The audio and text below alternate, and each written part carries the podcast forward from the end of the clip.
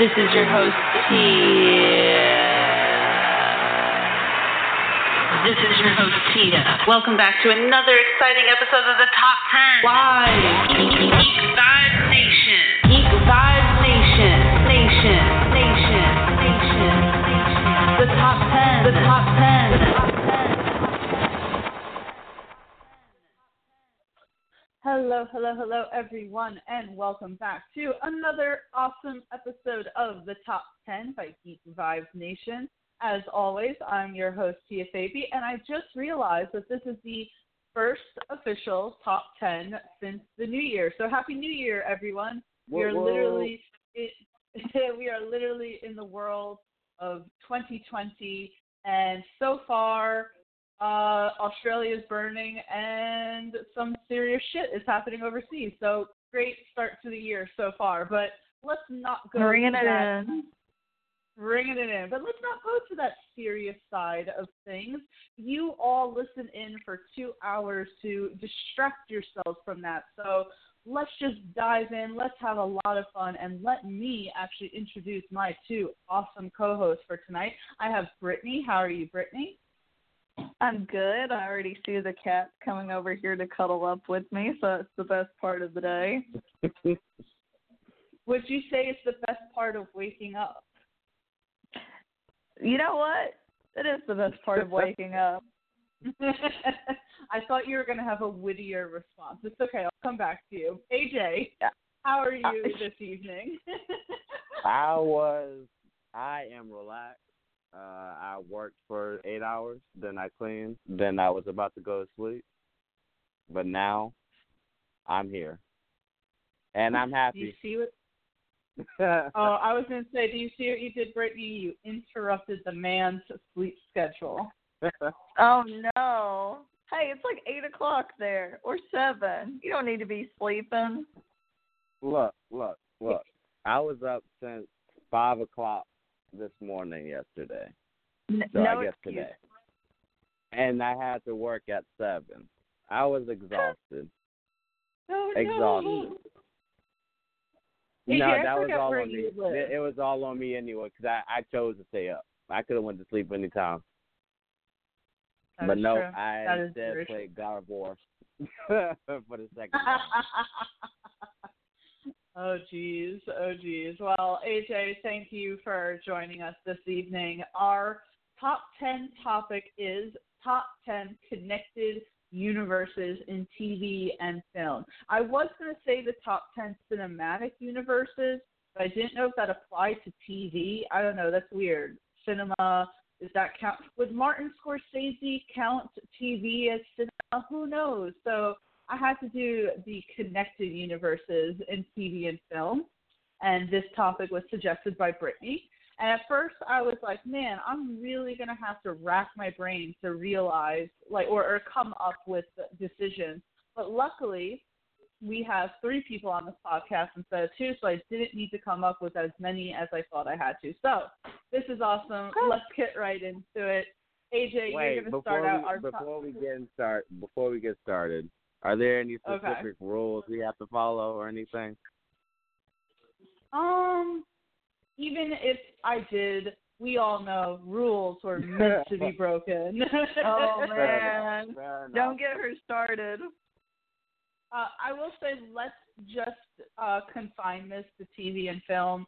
Uh, I wouldn't say say video games unless then there was an adaptation in TV and film. But if it's say just solely um, video games or say just solely books, let's kind of leave that out. Um, if it has a TV or a movie involved, then we can involve it. Sound good, everyone? So if it has more than three movies, does that count as a connected universe, or is it have to Yes. go? Uh, okay.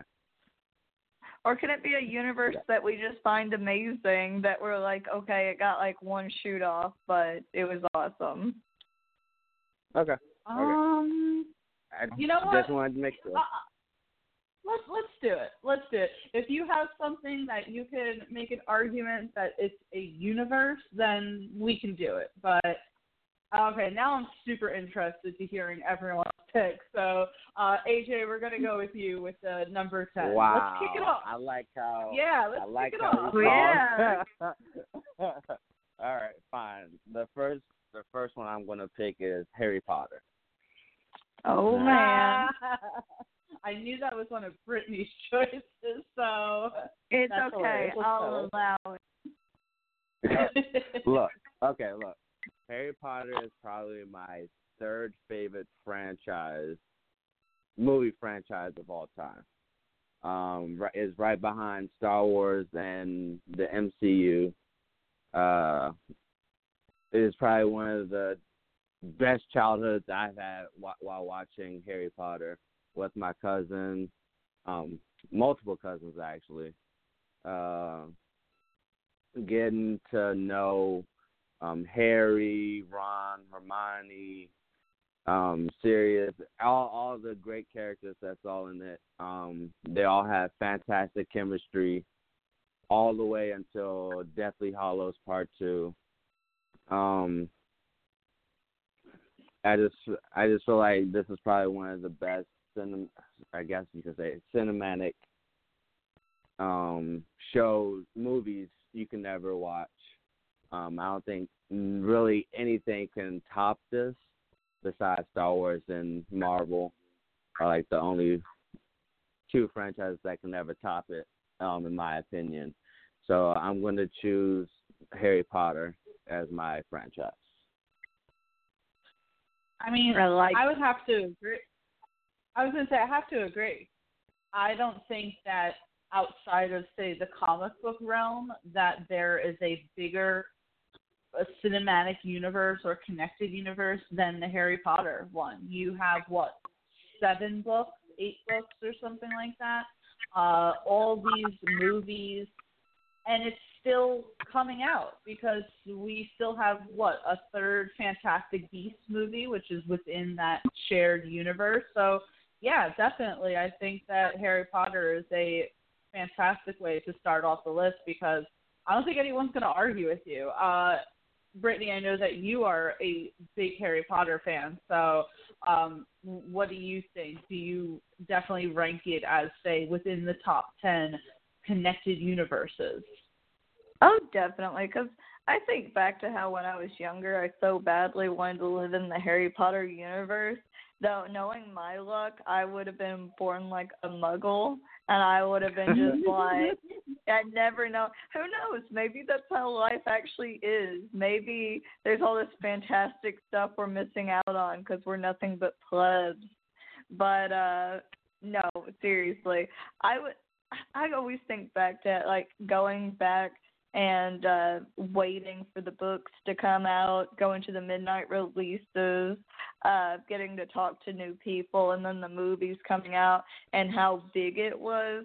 So for me I'm like, oh man, like I when I think about this topic, I think about what I would have enjoyed to be a part of, like to be a part of that world. And so definitely I would learn to learn how to do spells. I want to go to Hogwarts and not worry about apparently this free school where you don't have to pay to do anything. Who's funding? Who is funding Hogwarts, by the way? Who's running this? Because nobody has to pay anything. They just go. It's magic, Brittany. They don't need they they don't need money. They got magic. Does that mean they can magic food, or does it have like is that not substantial? You're talking to the wrong person. I have never read a Harry Potter book, and I think I've seen one movie. So you're asking the You're wrong a heretic. person. Do you know um what you I call thought it? it was the You know- Ministry of Magic that funded the school. Am I wrong? I don't remember. I felt like it because obviously, like the school, like it might have been the Ministry of Magic because they took over the school in the end, where they were like establishing people. So it might be one of those Yeah. things that they might have leeway to take things over. I don't know. Now, now I'm upset because I don't know the answer to my question. I'm pretty sure You've, it's uh, the Ministry of Magic.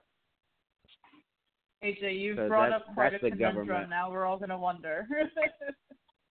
but that but that's the thing that um Harry Potter Harry Potter's world building blah blah blah. blah.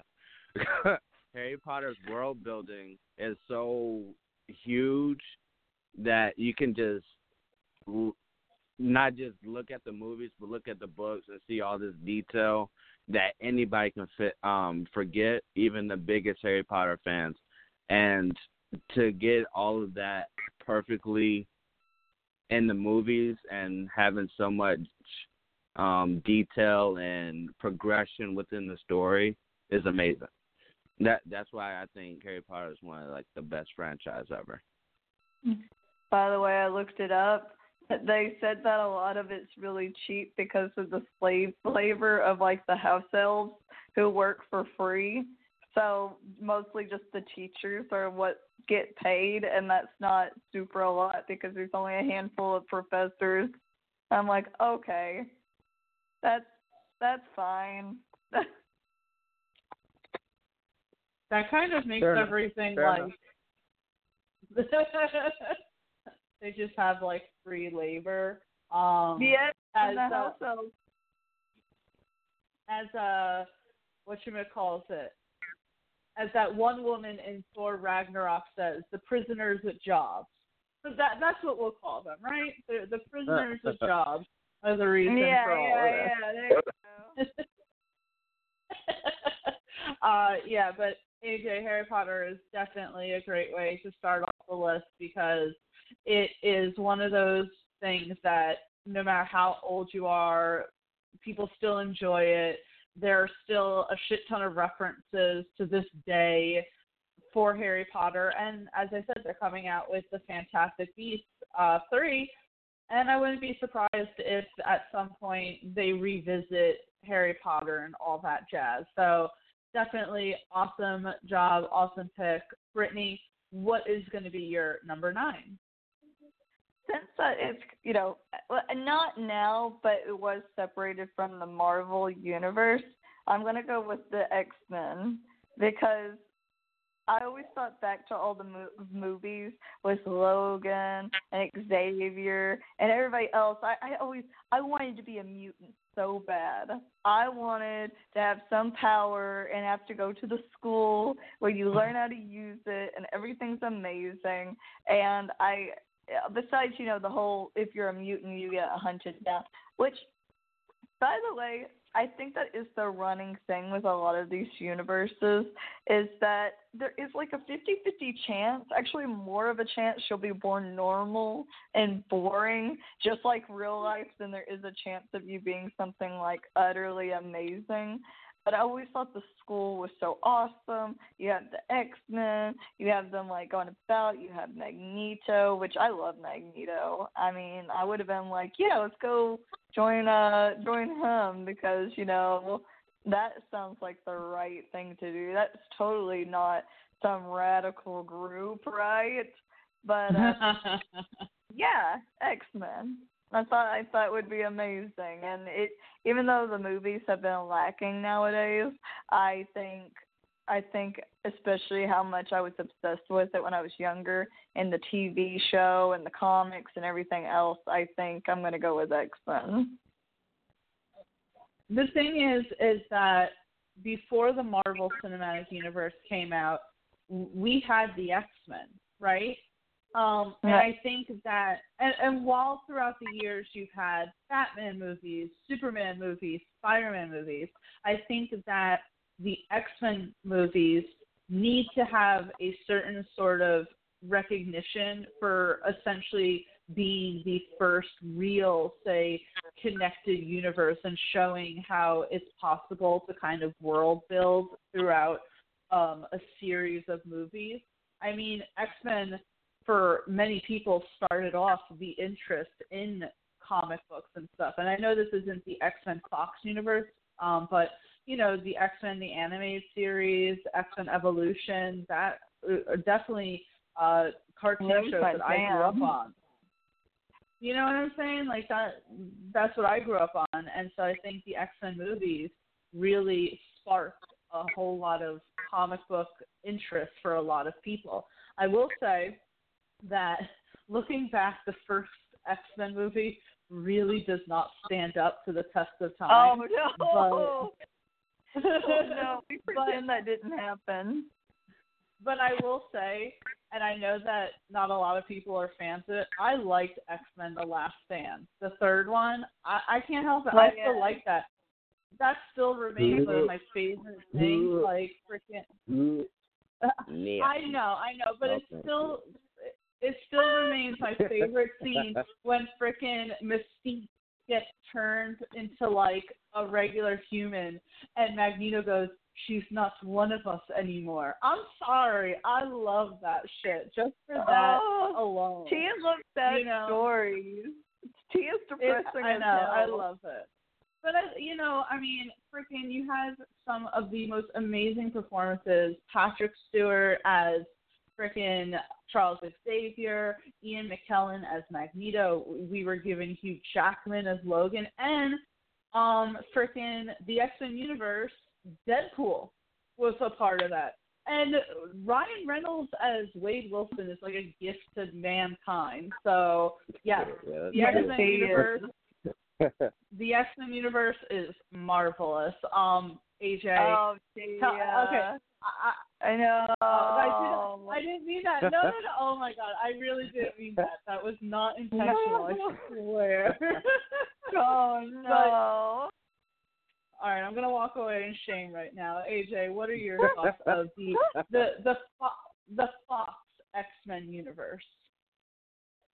Okay, before I get going and start hating slash loving on this, I'm just gonna Oh. say, I'm just gonna say, everyone, get ready for Deadpool three, because it's in development. Thank God. So Yep. happy. Mhm. Now, the X Men. about to go in. No, I, it's not like it's not that I hate the X Men um fran- as a franchise. I think it produced some of the best Marvel movies um of all time. Like I still think X Men still holds up. I love X Men Two. Um, Days of Future Past is still one of the greatest. Uh, Logan.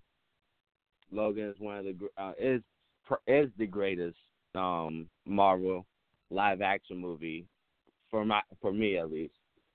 Um, but as a cinematic universe, I think this is the one that lacks the what is it called the um connectivity between all of the movies as much as I wanted it to.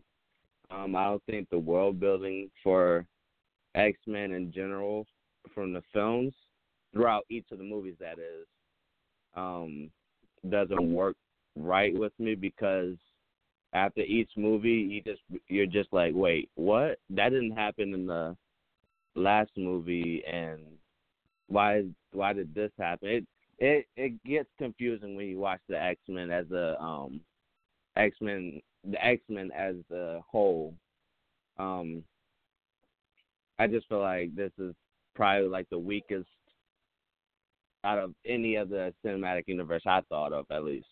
But Well, I like I love huh? I, I was just gonna say really quick. That's what makes it so hilarious in Deadpool when um what's it? Francis says something about uh eh, what you calls it, Professor X, and he's like, what does he say? He's like McAvoy or Stewart. These timelines are Yeah. so confusing. right, exactly. This is why Deadpool is amazing. It is certainly, but as you said, uh, the X Men universe has produced one of the best movies of all time, Logan. I don't know if anyone out there who's listening has participated in our GVN awards. You can vote now. The voting is still open. I forget which category it is, but I think it's like you know best movie of the decade, and Logan is one of the options. You bet every time I'm voting, I'm voting for frickin' uh, Logan because it's the best. I mean, still By one the of the way, best I performances ever. I am pissed at Juwan right now. Not Oh, caring for not not caring for Man of Steel in that tournament. I am pissed. that Man of Steel deserves to be in this tournament. It deserves But to be over nominated Logan? for Yes. No, One hundred no, percent. One hundred percent. no. One hundred percent. I I will disagree with you, AJ. Not over Logan. Man of Steel was a was a uh, a good movie. Masterpiece. Uh, Masterpiece. Uh, yeah, I guess Logan was was a masterpiece good too. didn't say great. Logan Logan was a masterpiece too, but Man of Steel was the masterpiece. It was incredible. AJ's pulling a Kanye. He's like, I'm gonna let you finish, but Man of Steel was the best movie of all time. Okay, I'm not gonna say it's the best movie of all time, but it's the best superhero movie of all time.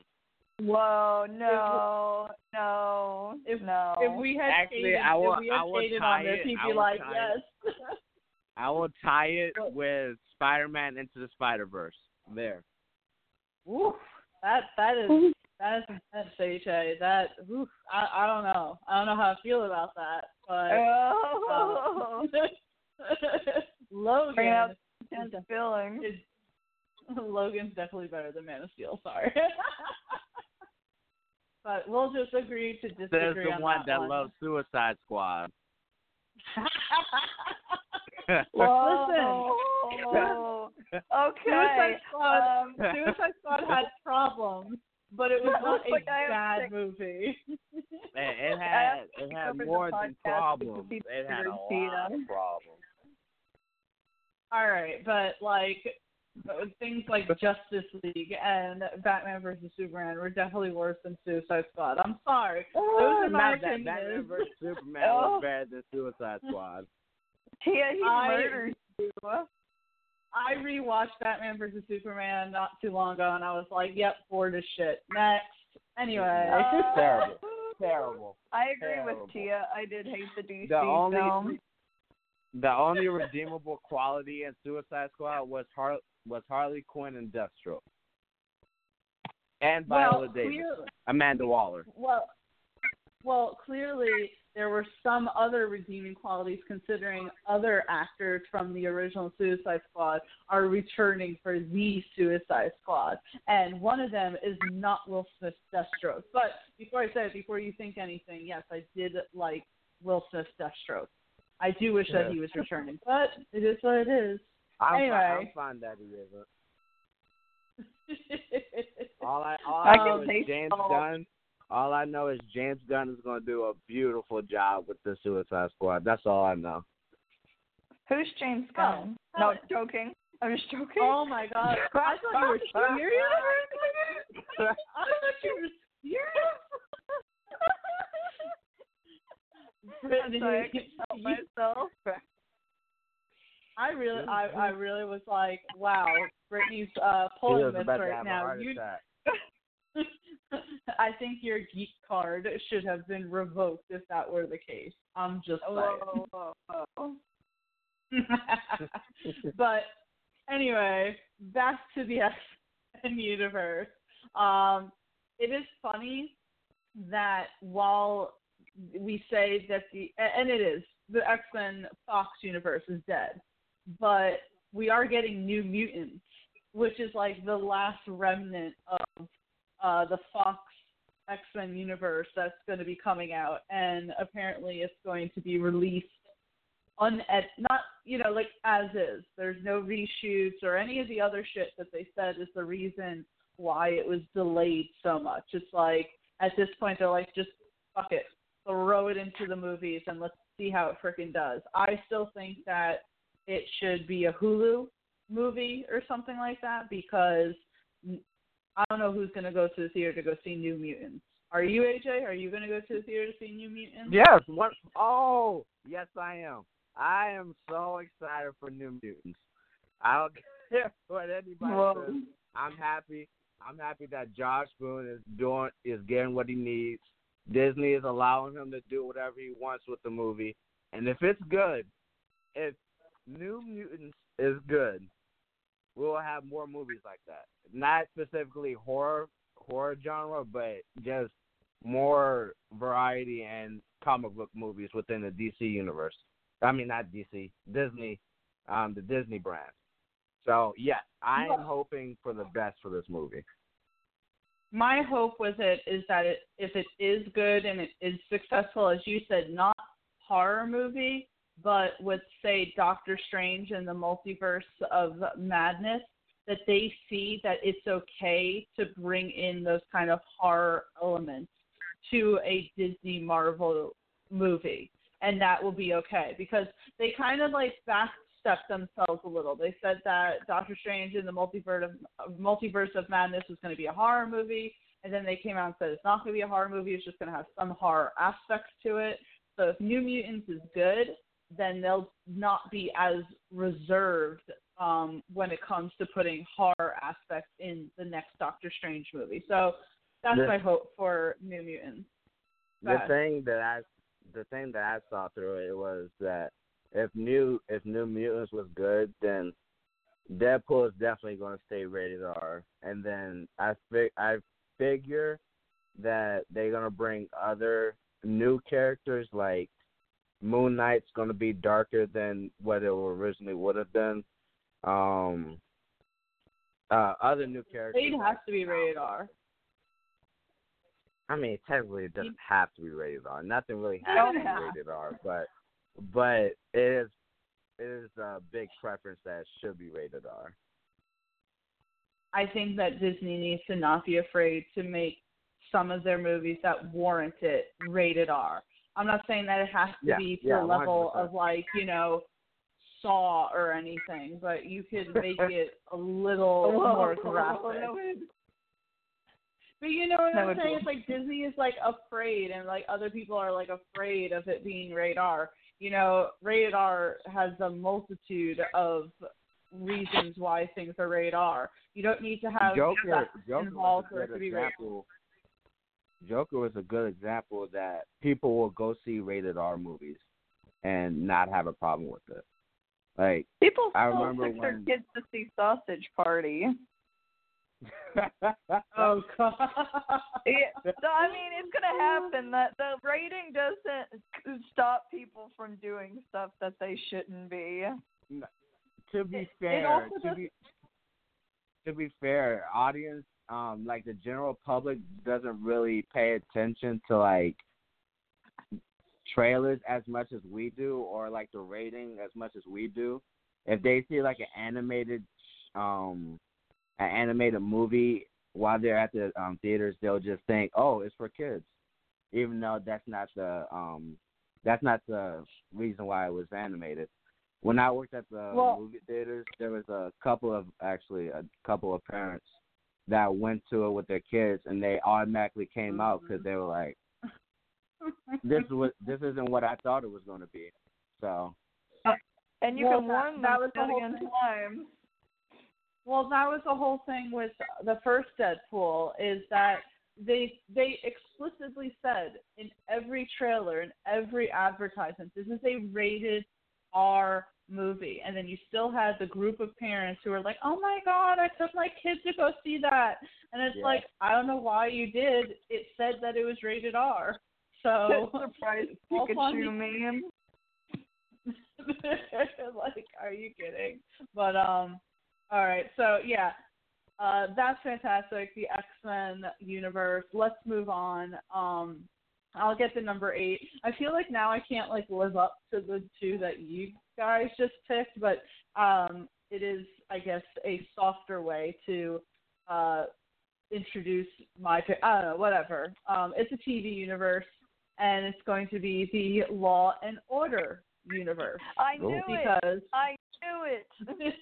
Sorry. well, I, listen, Law and Order has been around for literally like 20 plus years, right? You have the original Law and Order, and from that, everything has stemmed. You have the Law and Order SVU, um, you had the freaking Law and Order Criminal Intent, and then you had the other ones that were a little bit more obscure, like Law and Order LA, Law and Order Trial by Jury, and then I would even argue that the Chicago Fire, Chicago Med, are all within that same universe because they've literally crisscrossed the characters before. They've appeared in other shows. Like I was telling Brittany before this podcast that I was rewatching Law and Order LA, which only lasted one season, but they have this one character in it, this uh lawyer, and I looked up. She is like the only one to have appeared on like every single variation of the Law and Order um shows.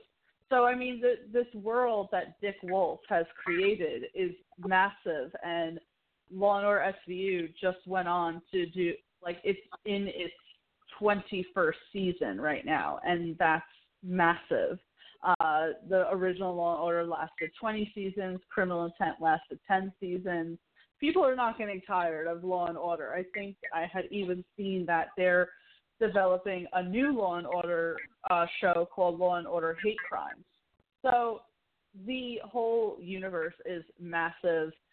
It is ingrained into our pop culture, especially SVU has, I would say, is the most popular out of all of them. And literally, almost every actor that you see today in movies, you can connect back to Law and Order.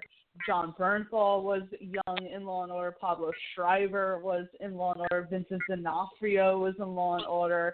Like mm-hmm. almost every freaking actor, it's like, oh, if you're a comedian, you start on SNL. If you're an actor, you start off in Law and Order. So I have to put down the Law and Order universe because if you're talking about connected universes in TV, there is none that is bigger than the Law and Order universe. So that is my number eight. Brittany, what do you think about my connected universe pick?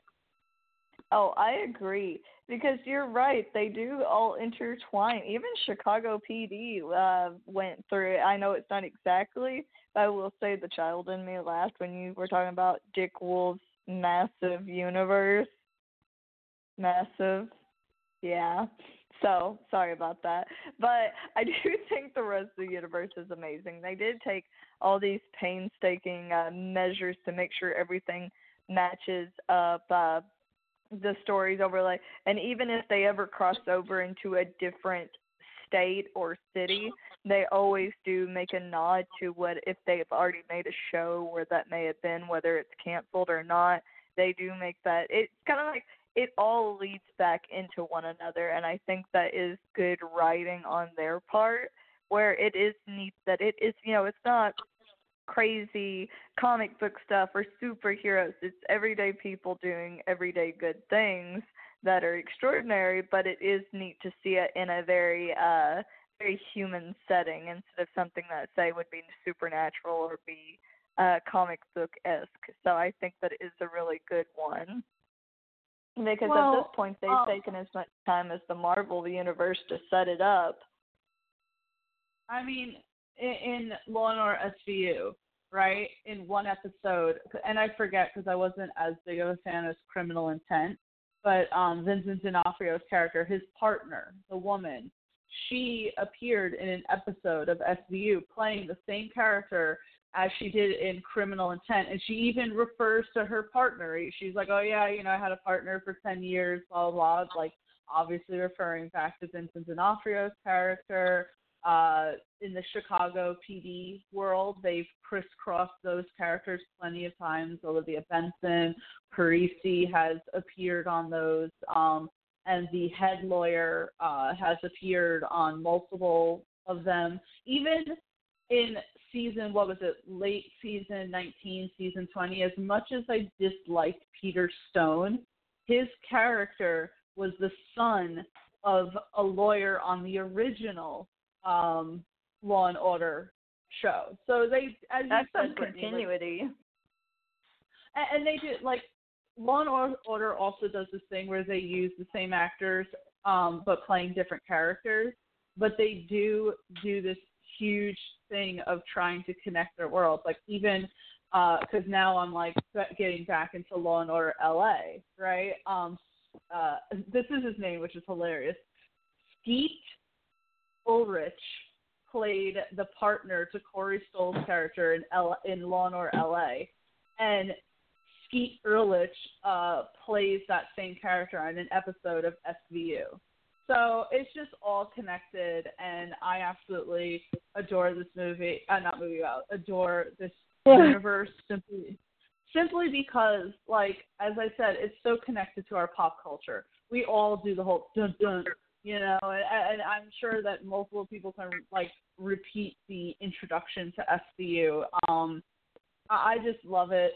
It's addictive. I can continue watching it. I love seeing how it's transformed over the years. I love that they take real life um freaking uh cases and like okay, really quick. Uh, just as an example, there's plenty of other examples, but they literally did a, a Rihanna and Chris Brown episode on SVU. Obviously, they didn't mention their names; they were different characters. But you sat there and you're like, oh, this is what they're referring to. They're doing a Rihanna and a Chris Brown episode. So I love it. Um, it's it's very like in the now and touches upon real life cases. So yeah, Law and Order, that universe is amazing. AJ, I don't know if you're like like me and love crime shows or if you even really watch Law and Order, but what do you think about it as say a connected universe? Okay, so for me personally, I've only watched like three episodes. Actually, no, not even three. Um, I've watched, I don't know, probably in total of seven or eight episodes of Law and Order, just because wow. my grandmother used to, she, um, used to watch it all the time. My uncle watches it now, so I'm not gonna sit here and say that it's cool, I guess, but I know a lot of people love I know a lot of people love the um show. Um so I guess I'm gonna have to agree because I I have no input on the show at all. So I'm gonna have to agree on this. Which is perfectly fine. No, I mean, listen, just like I'm not into Harry Potter, so I really couldn't couldn't contribute anything there. Um, but as far as like people like me who love crime dramas, um, you can't really like crime dramas without liking Law and Order. And as I said, it's kind of amazing seeing all of the different celebrities pop up. I mean, you had, as I said, Jon Bernthal, Pablo Schreiber, Kathy Griffin, John Stamos, Bradley Cooper, Robin Williams, Kathy like Griffin? oh, Kathy Griffin was on an episode. She oh my god, it was like one of the best episodes. She played this. She played this really angry lesbian who kissed Elliot Stabler because they were like one of those two that like they contended with each other, but then she like was kind of ultra hot for him, and at the end she Whoa. like revealed that he was yeah, and then at the end she like revealed she was bisexual and shit. Oh, and in the episode, uh Olivia Benson pretends to be a lesbian to catch the killer, and she like really just exudes big dick energy in it, which is amazing. So like, oh yeah, the Kathy Griffin episode was awesome. Like, we it- love big dick it- energy. Yeah, exactly. It makes me miss Elliot Stabler. I still say to this day, like, just get him back for one episode. It's been enough years that Christopher Meloni hasn't been on it. It's like, and Christopher Meloni, like, what is he really doing with himself these days? I, I know that probably sounds like really shitty, but seriously, what is he doing with himself these days? like, go on, go on at least one episode. It would be like the best thing for Law and Order fans. So yeah. Just, That's just it. hearing That's you guys talk about Law and Order just makes me want to watch Law and Order. Oh, it's so if you could just you could just dive in, and the thing is, is that like it, there are some arcs that have connectivity to it, but for the most part, you could just start on any season and just watch, and it's really just a a show that goes episode to episode, and you can just binge it there. I mean, come on, Snoop Dogg and Ludacris were on the freaking show. Like, it's amazing. Anyway, uh, I could talk all day about Law and Order. I love that show. But yes, AJ, trust me. I know. oh shush. Um, but AJ, what is your number seven? Ah, uh, That's an amazing going. pick. I will choose.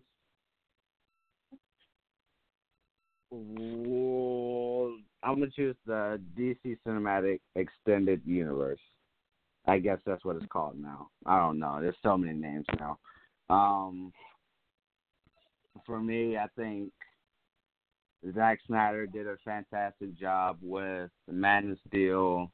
Um, but with Man of Steel, um, Patty Jenkins did a good job with uh, Wonder Woman. Uh, James, not James Gunn. God, what's his name? No, I can't remember who who directed Aquaman. Oh, James Wan. There we go. I was going to say James Gunn. James Wan did an incredible job directing Aquaman.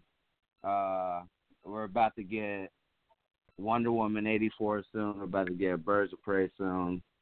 Uh, overall, I'm just happy about the potential of the DC extended universe. Uh, there have been some hit and misses um, from the universe. From I'm sad to say, um, Batman and oh my goodness, Batman v Superman, Suicide Squad, uh, Justice, Justice League, League. We're all miss- yeah, Justice League. We're all misses, but Oh. I I think that with those mistakes, I think we will have a better universe or better movies within the DCU. So I guess I'm going to put DCU for the potential of being great instead of it being great right now. So I'm excited. I'm excited for the DCU. Yeah, it certainly seems like the DCEU is ha, has a very promising future ahead of it. Um, and has had successful movies. As I said, Man of Steel was a good movie. Henry Cavill is still an amazing Superman. The fact that we didn't get a Man of Steel 2 is just like criminal. It just doesn't make sense. Why wouldn't you want to highlight that amazing performance? But whatever. Um, you know, and I I didn't personally like Batman versus Superman. Justice League was an absolute atrocity. I liked Suicide Squad. Uh, I liked Suicide Squad. Um, Aquaman was great, and even though like I wasn't the biggest fan of Shazam, it did like what a sh- it it made a shit ton of money, so it That did really well. Like Wonder 300 million. Around 300, Yeah, a little it- over 300 million. it did well. Um, and we're getting a Shazam 2, which, you know, again, highlights and capitalizes on the success of that.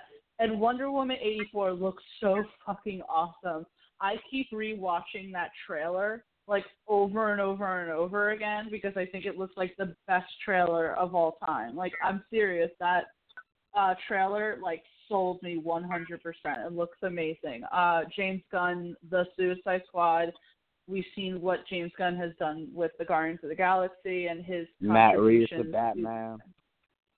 uh, but is that in the DC extended universe? See, I didn't even highlight that because I feel like it's outside of all that. But if we're including it, then yeah, Matt Reeves, the Batman, the casting alone, I'm like, holy shit, this is gonna be like the best thing since The Dark Knight. It looks amazing. Um, yeah, so I would agree with you, AJ, that maybe not so much what the DCEU has come out with, but necessarily what it's going to come out with makes it a fantastic connected universe. Um, Brittany, let's hear what you think about the DCEU. Um, Yeah. Would you oh, why, say? Why are you laughing? Why are you, are you laughing? well, before Uh, before I ask you, before I ask you, let me pose this question: Will are you willing to forgive the sins of the past to welcome the future of the DCEU with open arms? Well, it's like I love yes, it's like I love DC. And everybody always thinks that I hate on DC and I don't like DC. I love DC. I just hate their movies. I love like the Bat I love I love like Christopher Nolan's Batman. I thought that was great and amazing. But what they I felt like they had rushed so quickly to try to catch up with the Marvel universe and set up their own extended universe that they just they tried too hard and they should have just taken their time because people will wait for it. That that's why it bothers me. Like I liked Aquaman, but Aquaman was kind of corny, And it's like I haven't got to see Shazam or Wonder Woman, but I hear those ones are amazing.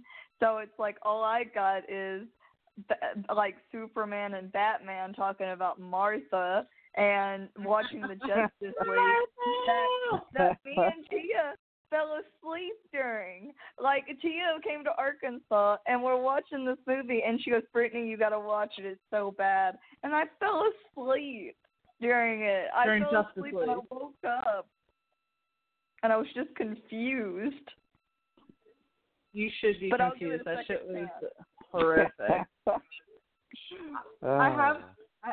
I have a controversial question for AJ.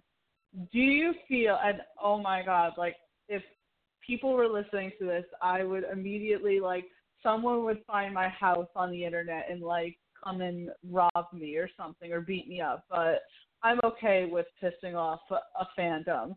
Do you feel like the removal of Zack Snyder is the reason why we're seeing more of a positive um, DCEU future. And before I go, um, I'll say this, right? Like James Wan had no like influence from Zack Snyder. In fact, one of the things that was criticized about Zack Snyder's uh, stuff in Justice League was say the talk bubbles in the ocean and shit, which people didn't like, and James Wan did away with that. And Zack Snyder has come out and said that that was his idea. That was not Joss Whedon's. Um, the third act of the original Wonder Woman was Zack Snyder, and we can all agree that that reveal wasn't really the strongest.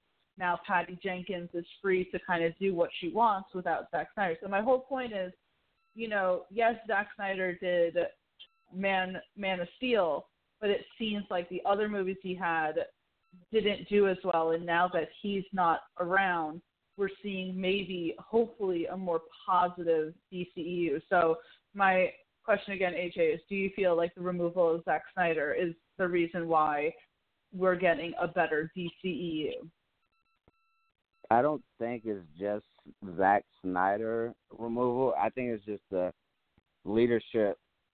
Um, before all of that, it was the leadership of Zack Snyder. I forgot who was with Zack Snyder that was in, in charge of the DCU, but um, they got removed, or I guess um, into another, I guess demoted, and we got uh Walter Hamada as leadership. So I think it was basically the change of leadership that's making it better because before before the change of leadership it was it was so like all over the universe was all over the place. Um you have Mhm. conflict with Zack Snyder, you have conflicts with the heads at Warner Brothers. Um just it was just it was just chaotic over there. And I think one of the smartest things they did was to like remove so many people in charge of the DCU and let one person be the sole fo- focus, and he has help around him. So I don't think it's just Zack Snyder. I think it's just like the overall. It was the communication. It was the lack of communication that was the biggest problem for me. Um, that didn't make a good cohesive or a good understanding of what they were trying to do with the DCU. But now that we do have a single leader uh, with a lot of help, with a bunch of um, smart, reliable people, Zack Snyder is still part of it. I'm pretty sure he's still producing all of them. Uh, He's a producer, but he's not a director Yeah. right now. Yeah, but Yeah. he he's still part he's still part of the DCU right now, and uh, I can't say anything because I'm not I don't know anything, but but um hopefully that we'll have like a cohesive. We'll we'll figure out um what Hamas oh God I can't say his name um Walter Hamada's plan is because as of right now we still don't know what um what his plan is with the overall DC universe. Right now, we just know what's coming out with like Wonder Woman, the Suicide Squad, uh, uh, Batman, the Batman, um, there's still some development. I think Blue Beetle is still in development. I think there, there's a Yeah. lot of things going on right. I think Black yeah, there's Adam. still things. Yeah, Black Adam too. That just got it started shooting this summer, right? Summer, which is Which I'm amazing. excited. To, yeah. isn't Dwayne finally Rock they, Johnson they supposed to did be him? it. hmm I'm ready to Well, the see fact him that in a serious role. Well, the fact that he's been connected to this for fucking years, like at least the past what seven years or something like that. He's been connected to. It's been a minute. It- it- Yeah, it's it's been a. minute. It, it's been a solid minute, and now that it's like It- finally it happening, it's like you know what, good.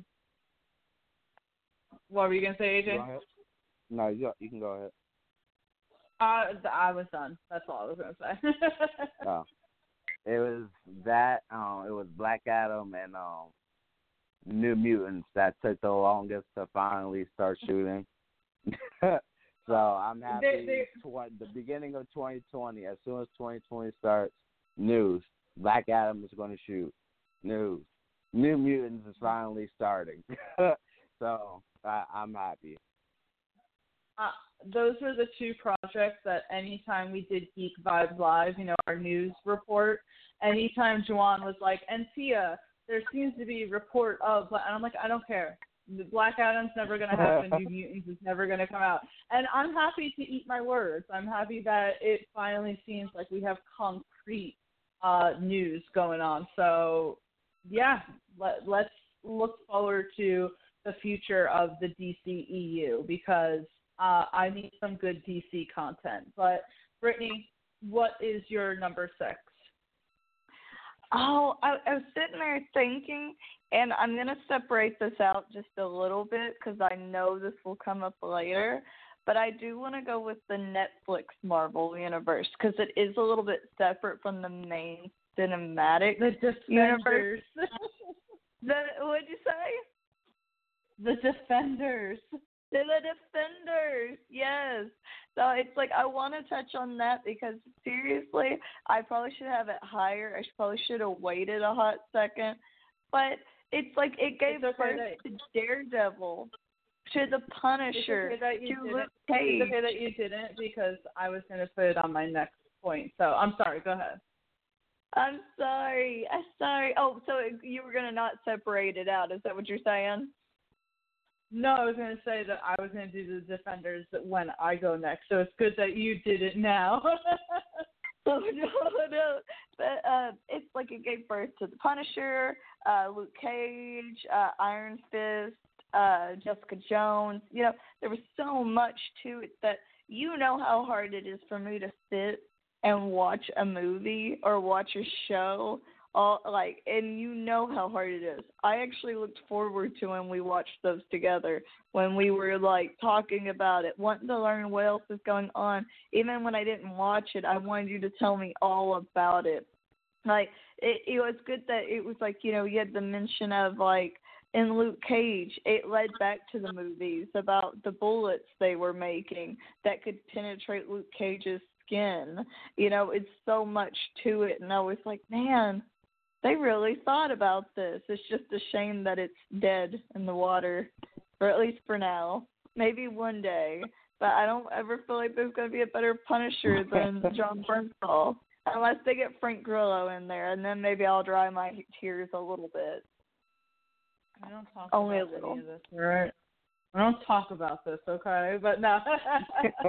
um, I remember when Daredevil first came out on Netflix, and freaking, like, it felt like the beginning of a world, right? Just like Iron Man, the first Iron Man felt like this is the beginning. And I remember actually that freaking I didn't watch Daredevil when it first came out. I watched it because I was seeing the promotions for the second season, and I was like, and they were kind of like celebrating the inclusion of the Punisher because I think at that point, uh, Marvel had kind of just like gotten the rights back to him, And I said to myself, "Oh, I know that the Punisher is like a big deal, and all the promos look really good." And then obviously here we are, all these years later, and I'm utterly obsessed with Jon Bernthal's Punisher. But oh no, um, it even started it all.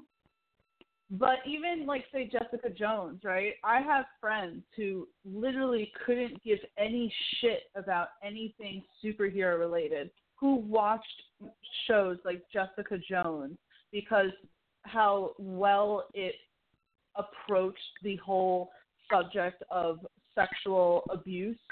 Um, you know, never showing it, but like also showing how the ramifications are of the, someone being a victim, right? Uh, Luke Cage obviously was a huge cultural impact. I mean, the first season freaking broke Netflix practically. Uh, you know, and as you said, it did tie in. The incident that they always mention was the first Avengers. It was the reason why Wilson Fisk was able to build up all the the apartments that he was able to build up. The bullets that they used to penetrate Luke Cage's skin was metal from the incident by Hammer Industries from Justin Hammer, right? Um, and you had you had them even mention. Uh, I think in the second season, Jessica Jones, she mentions Captain America, the Green Guy, you know, stuff like that. I mean, it was really this wonderful world that felt like it wasn't completed, you know. And Oh, Daredevil Daredevil was amazing, right? Daredevil like started it all. It was fucking amazing. Charlie Cox is a fantastic Matt Murdock. And obviously it gave birth to the Punisher, which was not originally part of the Netflix order, but because Jon Bernthal was so popular as Frank Castle, then they ordered a Punisher series. And we can admit that there were some things that didn't work, right? Uh, AKA the first season primarily of Iron Fist and the Defenders in general just wasn't that great. But you had really good actors playing these characters, and it's a fantastic extended universe because it really did all connect.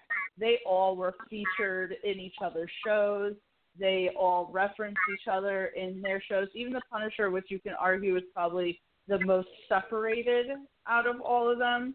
Frank Castle mentions Matt Murdock in his like you still have freaking Karen Page showing up. Um you had uh Brett Mahoney showing up. So it's like you had the connection um to everything. And yes, Ben Barnes as Billy Russo is like the best freaking uh villain ever. Oh, it gave birth really like and I'm not saying that you know no one knew who Mersh, uh, Mahershala Ali was, but it was like it, it definitely made him more, uh, you know, more people knew who he was because of his performance in Luke Cage. Cause I didn't know him Yeah. before then, and now he's gonna be the new Blade, right? Yep. He's gonna be he's gonna be the new Blade. Not only that, he's like a two-time Oscar winner. He's probably like one of the best actors of our generation. And I don't think a lot of people would have been as exposed to him if it weren't for his fantastic performance in Luke Cage. The thing that was great about the Defenders universe is yes, many of them had powers, but I loved how grounded they all were. I mean, even you know, Jessica Jones was grounded despite having her strength. Luke Cage was grounded. Matt Murdock was grounded. Um, Iron Fist was, you know, wacky. If you mentioned K'un-Lun one more time, I was going to pull my hair out. But you know, I loved Ward Beecham in that. But yeah, I agree, Brittany. I was going to put the Defenders universe too because it's a fantastic universe, and I'm so like nothing felt sadder at the time than hearing one by one all the cancellations and still not really knowing why this happened. So She was devastated. I I mean, she straight up was like uh, about to start crying on me over it. She was like, I was like, All I right. feel like, I feel like it was almost like it was like the death of someone in your family. It scared me.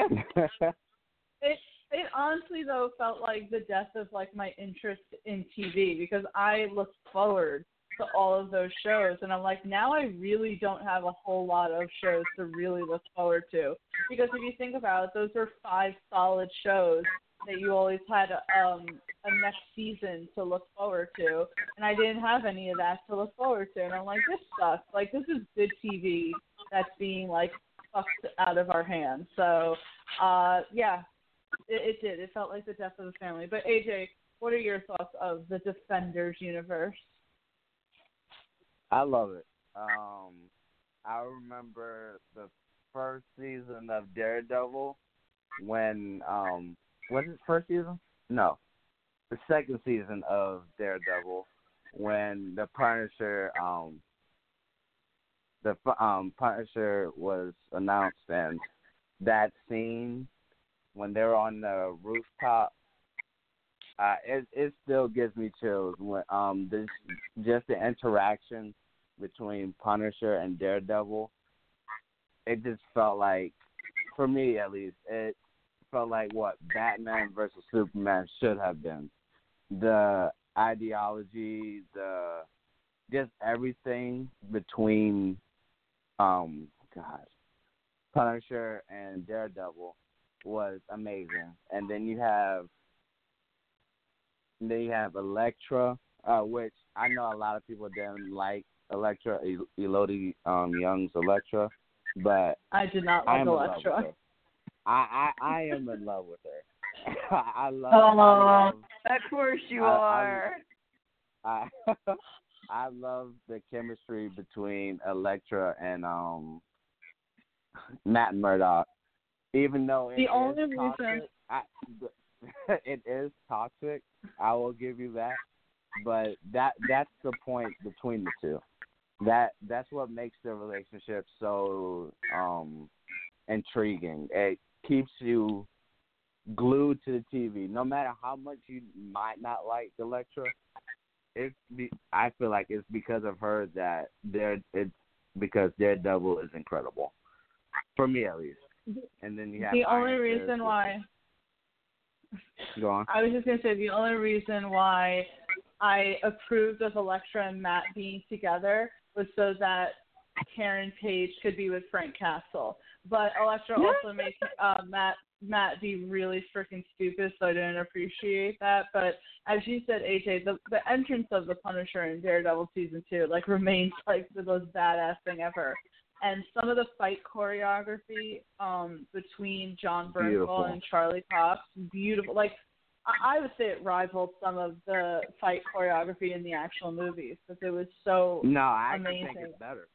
I actually think the Yeah. fight choreography in the TV shows I- are better than the movies.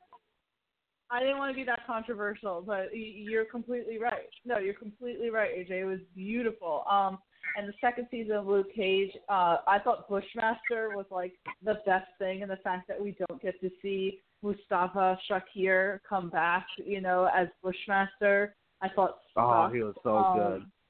So he good. was so good, so freaking good. That was another actor that you know I was completely exposed to that I wouldn't have been exposed to before. I, honestly, we all can admit the weakest link was Iron Fist. Didn't Jon Bernthal accidentally accidentally actually punch like Daredevil Matt Cox? he kicked uh Charlie Cox in the ribs because Charlie Cox said that Matt they were- Cox, like Matt Murdock Oh and uh my bad. Charlie Cox. Um, they were doing the scene, and before the scene, uh, Charlie Cox said to Jon Bernthal, "You know, I never want people to hold back, so don't don't hold back. You know, we don't want it to look fake." Um, but he was like, "I didn't expect him to freaking like break one of my ribs." oh my god. One of the best shot scenes in The Defenders, by the way, was the final battle in The Punisher season one between Billy Russo and Frank Castle. Like beautiful, like a symphony, harmony, amazing. Um, I'll say one more thing that I was able to see Charlie Cox and Tom Hiddleston on stage, you know, for the Betrayal Broadway show. Um, and all I did as I was staring on stage was like, it's Loki and Daredevil together. Oh Um, my gosh. Somebody probably it- shits it. If Disney Plus ever decides to bring something back from the Defenders universe. I will argue this that and Joel from GVN always is like, no, bring them all back, and I'm like, I'm not going to be greedy here. Just bring back Daredevil. You can have the Punisher back on. Um, you can have Karen Page. You can have Foggy. I'm like, just bring back Daredevil, you know, and I'll be square. I'll be straight because uh, Krysten Ritter has already said that she's done playing Jessica Jones, and um, Mike Colter has his gig with the show Evil. So just bring back Daredevil. That's that's all I'm gonna say. But um, let's move on just for the sake of time. Now, Brittany, now that I'm looking, I'm like, oh, what am I gonna pick? Um, I'm sorry. uh, okay, it's a smaller universe, but I don't think that it's covered within AJ's last pick. So I'm going to pick the um, the DC Universe app universe, which sounds like really weird. The DC Universe Yes. app universe. You mean the Titans universe? Technically, it's Titans. No, it's CW Okay. now. It's CW now. Yeah, the CW. Well, I'm not trying to talk about the Arrowverse necessarily. I want to talk about just Titans and Doom Patrol, but mostly Doom Patrol. I knew it. but seriously, like it, it is funny, AJ. My mom was watching uh Crisis on Infinite Earths, right? And she was like, So I don't know who these people are. And I was like, that's the characters from Titans. I was like, what? I was like, even though it was like a split second, that's still crazy that they decided to do that in the first place. Which actually, now that you mention AJ, I guess with Stargirl, it makes it more apparent that the CW Ah. universe is now tied into the DC universe app universe. So I that hate is a it. little crazy, I but hate it. They say he hates Uh, it. He hates it. He's not liking Oh, it. Uh, why? But I just don't like the is a- CW universe. Ugh. the first two seasons of The Flash were the best. All right. After that, they lost me. After the reveal in the Flash season three of who the villain was, I was like, yeah, no. But um Titans, as we know, is fucking phenomenal. Um, great costumes. That that has badass um fight choreography. Um, I love the whole darker spin on it. And then of course we have to talk about my favorite of all favorites, Doom Patrol. Um, holy shit, that show in general is like the best thing ever. The kookiest, wackiest, most fantastic uh, show ever. Brendan Fraser as a robot, Matt Bomer as an like a freaking radioactive mummy, Elastigirl, uh, Diane Guerrero like playing pretty much 64 characters in one freaking show. Like phenomenal, phenomenal. What other show has a guy who can make people orgasm because he decided to flex one of his muscles? Like I love Doom Patrol. I love Doom Patrol. I love Titans. I love this little extended universe that they got going on. Um, and I think that the DC Universe app is kind of underrated because you have the the animated Harley Quinn uh, show out on it, and that's amazing. Anyone who's a fan of uh, DC loves cartoon shows. Um, I think it's a fantastic show. But anyway, AJ, I know that you really like Titans. Um, what do you think about this extended universe? And don't worry, we can pretend that the CW doesn't exist. Okay. Well, I'm with you on this. I love it. Titan season one was really good for me. Uh, Titan season two was incredible. Uh, and Doom Patrol, I have to agree with you, it's probably the best on the DC streaming universe, um, streaming um, streaming service. Um, uh, what can I? You already said everything. Uh, the fight choreography and all of the shows are incredible. Uh, I love, I love how they use Robin. I love how they actually which Robin actually what's his name? Both.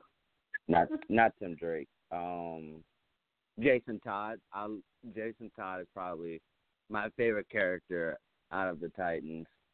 Uh, I love how they progressed uh, Dick Grayson's character arc throughout season one and season two.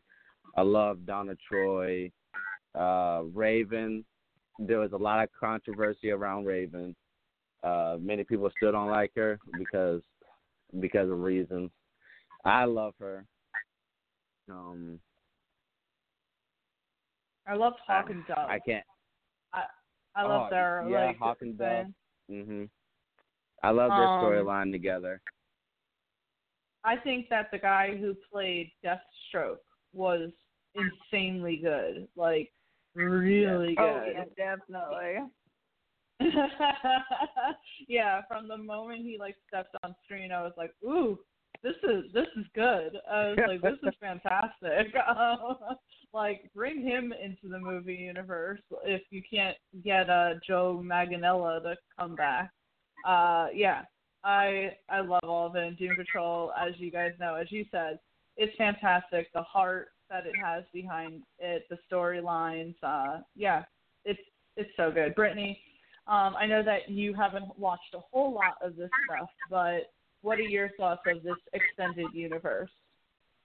See, I can jump on the DC app like universe, especially Doom Patrol, because I watched the first couple of episodes and it really does it, it has the goofiness but it also pulls at your heartstrings where you're like, Man, that really sucks. But I got very quickly attached to all the characters. And I haven't seen Titans, but the trailers always looked amazing before it came out and it's like I love what they're doing with it. It's almost like their second shot at it because it's like before, you know, it was oh DC has the TV shows, Marvel has the movies, and that didn't much change. The Marvel shows would always fall flat, and the DC movies would fall flat. Like you know what I mean? Like the shows would fall flat, and the movies be good. You know, however you want to situate that sentence there but uh but DC started started to fail and I was like, man, I was like, what happened? Did they just run out of ideas? And so to see it with the app become so fresh and new, where I you know I would hear Tia talk about like, oh, this episode was so good. It, it doesn't take itself seriously. You know, it's fresh. I think sometimes, say with Flash, where it's like we have uh we have what was the the main guy in the wheelchair uh we have him but there's actually like three four five six seven Harrison different Wells. versions of him yeah there's like seven different versions of him and you're just like what what It's always like a rehash. Yeah. yes it was nothing original well with these you feel like you're getting something new every time so yeah, I love it. and and I'll say two things. I'll say before we move on, just for the sake of time. Uh, Brittany, you better watch the second season of Doom Patrol when it comes out because we're gonna do a top ten over it. And okay still the most okay and still the most iconic thing that the Titans has ever done is in their first trailer having Robin go, Fuck Batman. the, the best thing ever.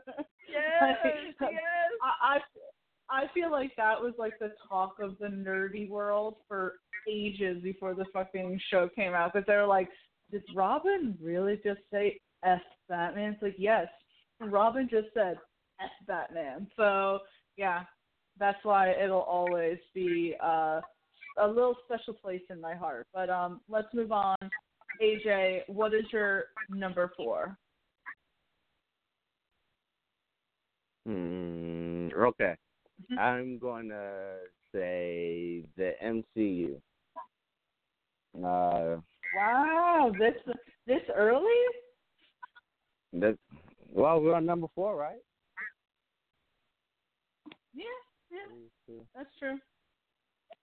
Uh, you all anyway. cracking me up. I don't. anyway, I think for me, MCU is probably the second is the second best franchise, second best connected universe of Mm-hmm. all time. Kevin Feige is a wonderful, amazing producer, uh, incredible nerd. Uh, from the start with the what the Incredible Hulk, uh, Iron Man, Thor, Captain America, all those characters were are sorry are incredible. Um, their chemistry, it just their chemistry between all of them reminds me.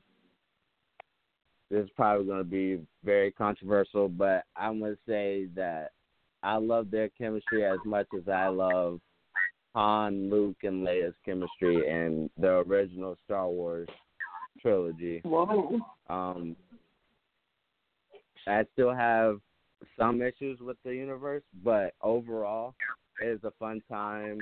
There's a lot of important stuff, um, important topics they touch on in each of in any of the movies. Uh, what else? Um, we have probably one of the best villains of all time, Thanos. Uh, best hero, Black Panther. Shout out to Black Panther.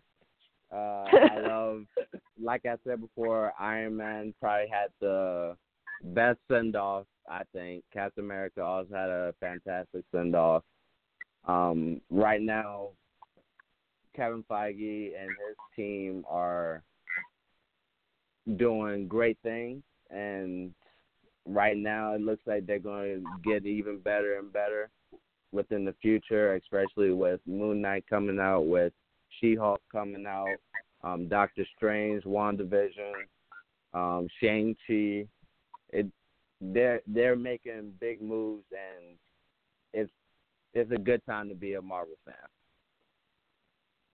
It is a very good time to be a Marvel fan. Um, yeah, the Marvel Cinematic Universe is probably one of the biggest uh, cinematic universes of all time. I mean, what Kevin Feige has done to be able to keep the momentum now 10 plus years later from the first Iron Man, connect like 20 something movies all to each other. That is no small feat whatsoever. That is huge.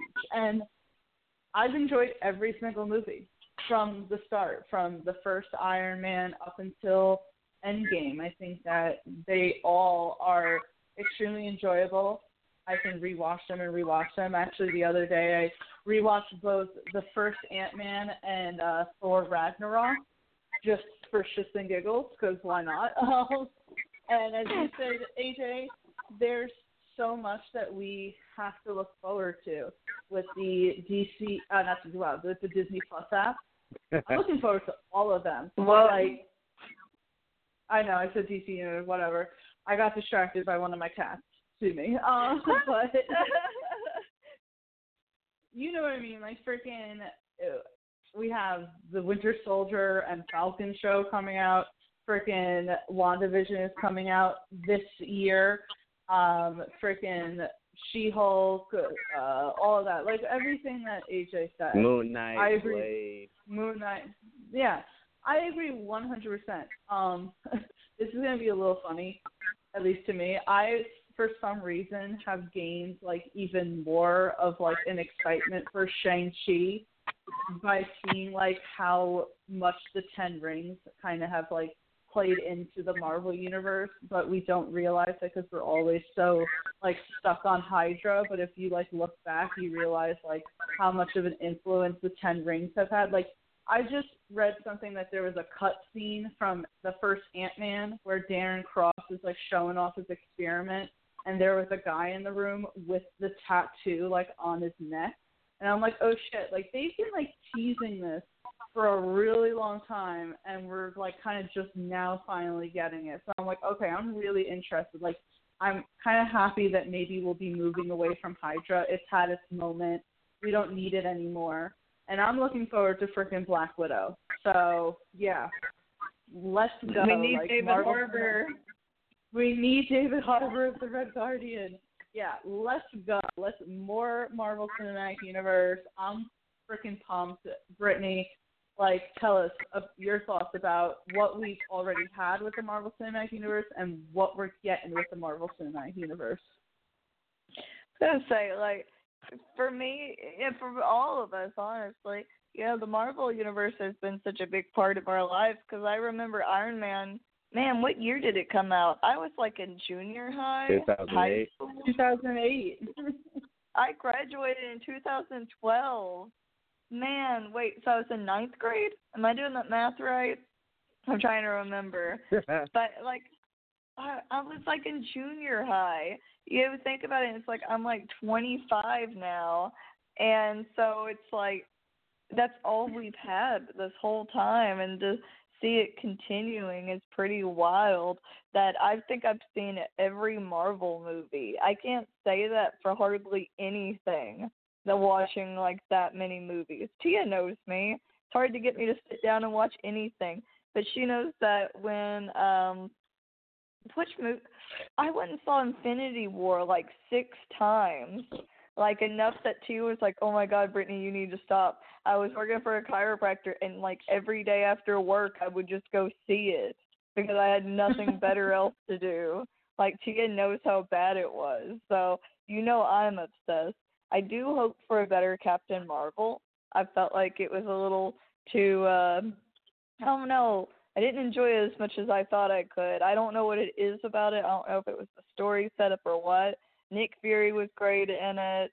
Goose was great in it. Uh, Talos was great in it. But there's just something off about Captain Marvel. The rest of it, though, I believe was great. Well, I mean, we've had our like bad ones, right? Like Thor, The Dark World, The Age of Ultron, but I think that Age the of good Ultron movies. was incredible. Oh, you're like dumb. You love that oh I my love God. Age of Um, Ultron. I mean, there were some Iron Man good Two was parts. pretty bad. I would say Iron. I would say Iron Man Two was pretty bad. He knows Dark that World I was pretty did, bad. Thor: The Dark World was pretty bad. I didn't mind Iron Man 2. I rewatched that recently. I'm like, I like this, but I know that people didn't necessarily like Iron Man 3. It's been a really long time. Like, do we even? I feel like everyone talks about Iron Man 2 being bad. That it's like, does pe- do people forget that there was a third Iron Man? This is why, as much as I love Tony, like Robert Downey Jr.'s Tony Stark, that the Iron Man trilogy will is like in third place the compared to the Thor. Yeah, it's, it's the compared, worst out of the compared to the trilogy. Thor and the Captain. Yeah, definitely the worst. Um, I think that the Thor is well, I would say the Captain America trilogy is the best, and Thor comes like close, close after, and then Iron Man's like kind of you know like on the wayside. But yeah, freaking the MCU is amazing. I freaking love it. I love every movie. I love that the heart that it kind of like has um behind sorry, if you guys heard that apparently my boyfriend's like watching some war shit and there's like bombs going off. So my Oh, no. Um, I was like, what the hell? We're being attacked. Um All right. but Or Oh, be- shit. uh, you know, it's not too far fetched considering recent uh news. But anyway, I told you I wouldn't get too serious on this guys, I but uh yeah, no. I freaking love it. I can't wait for it.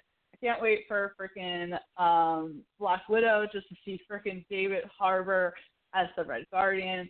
I as you guys know, The Winter Soldier is like my favorite movie of all time with the MCU. So the fact that we're getting a Falcon and Winter Soldier show, um, yeah, definitely. Like that needs to come out. And a Loki show, Tom Hiddleston reprising as well. Yeah, I'm so excited about all this. The fact that we're getting a third Ant Man, um, that they're gonna come out with a third Spider Man movie. Yeah, I'm like it's too much to even go through. But I kind of need like Marvel content now. Like let's just show up now, please. But uh, yeah, AJ, that's amazing. No one's gonna argue with you. The MCU is fantastic. Um, Brittany, what's your number three? I was gonna say I need to switch it with the Netflix uh Marvel series, but uh what I need, and y'all are gonna laugh at me, so I need you to not judge me. These movies are awful, but I love them, and it's like the extended universe of Glass, Unbreakable, and Split. I what love do we it. call that? That's The, not terrible. the the the M Night. Shyamalan universe. I know Yeah, it's called I think like the Unbreakable universe because that was the first one. But I love the thought of like there's superheroes out there, but that a lot of it's just like uh, that the heroes that are there is like that almost you have to believe that your powers are real for them to even be able to manifest. Uh, like um like an Unbreakable, uh Bruce Willis's character, he doesn't he think he doesn't even sit there and realize, oh, he hasn't been sick ever, or that the only time he's been kind of hurt is that he nearly drowned, so that's his weakness is water, and about how um oh who was it? Oh, what's his name? Why can't I think of his name? The guy that plays Glass, Mr. Glass. Why can't I think of his Samuel- name? Was it Samuel? Samuel I L. think it was Jackson. Samuel- Yes. The guy in the I don't know why. I could, I'm like having a heart attack over here. Don't judge me. No, I'm joking. But it was like that. He was talking about like basically it's all been this conspiracy by the government to like pull people's belief that like oh they're just crazy. They basically gaslight them into like disbelieving their powers, and that you find out that there's plenty of people with powers out there. They just don't know how to manifest them. But it's like I loved Unbreakable. The ending was rushed. I loved Split, even though it was kind of wild, a little terrifying. I think Split's probably the best out of all of them.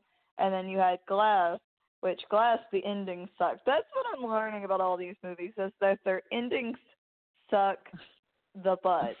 Like, like that's the whole thing. It's like they get these movies set up and they're like, yeah, yeah, that's good, that's good, and you're done. You're like, where's the meat? Where, where, so like that Arby's commercial, like where's the beef? But Where's the um, meat? yeah, right.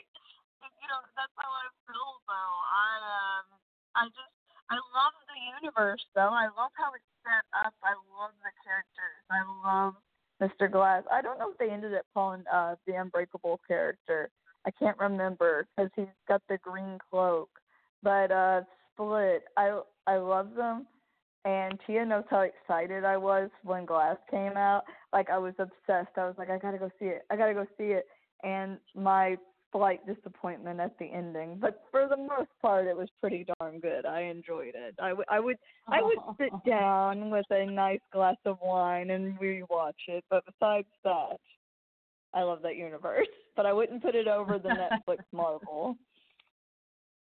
It's okay for you don't have to feel uh so ashamed of this universe. It's the M Night Shyamalan universe. I will still say that my favorite um moment on one of these podcasts recently was revealing that Luke Kirby was in Glass, and you were like, I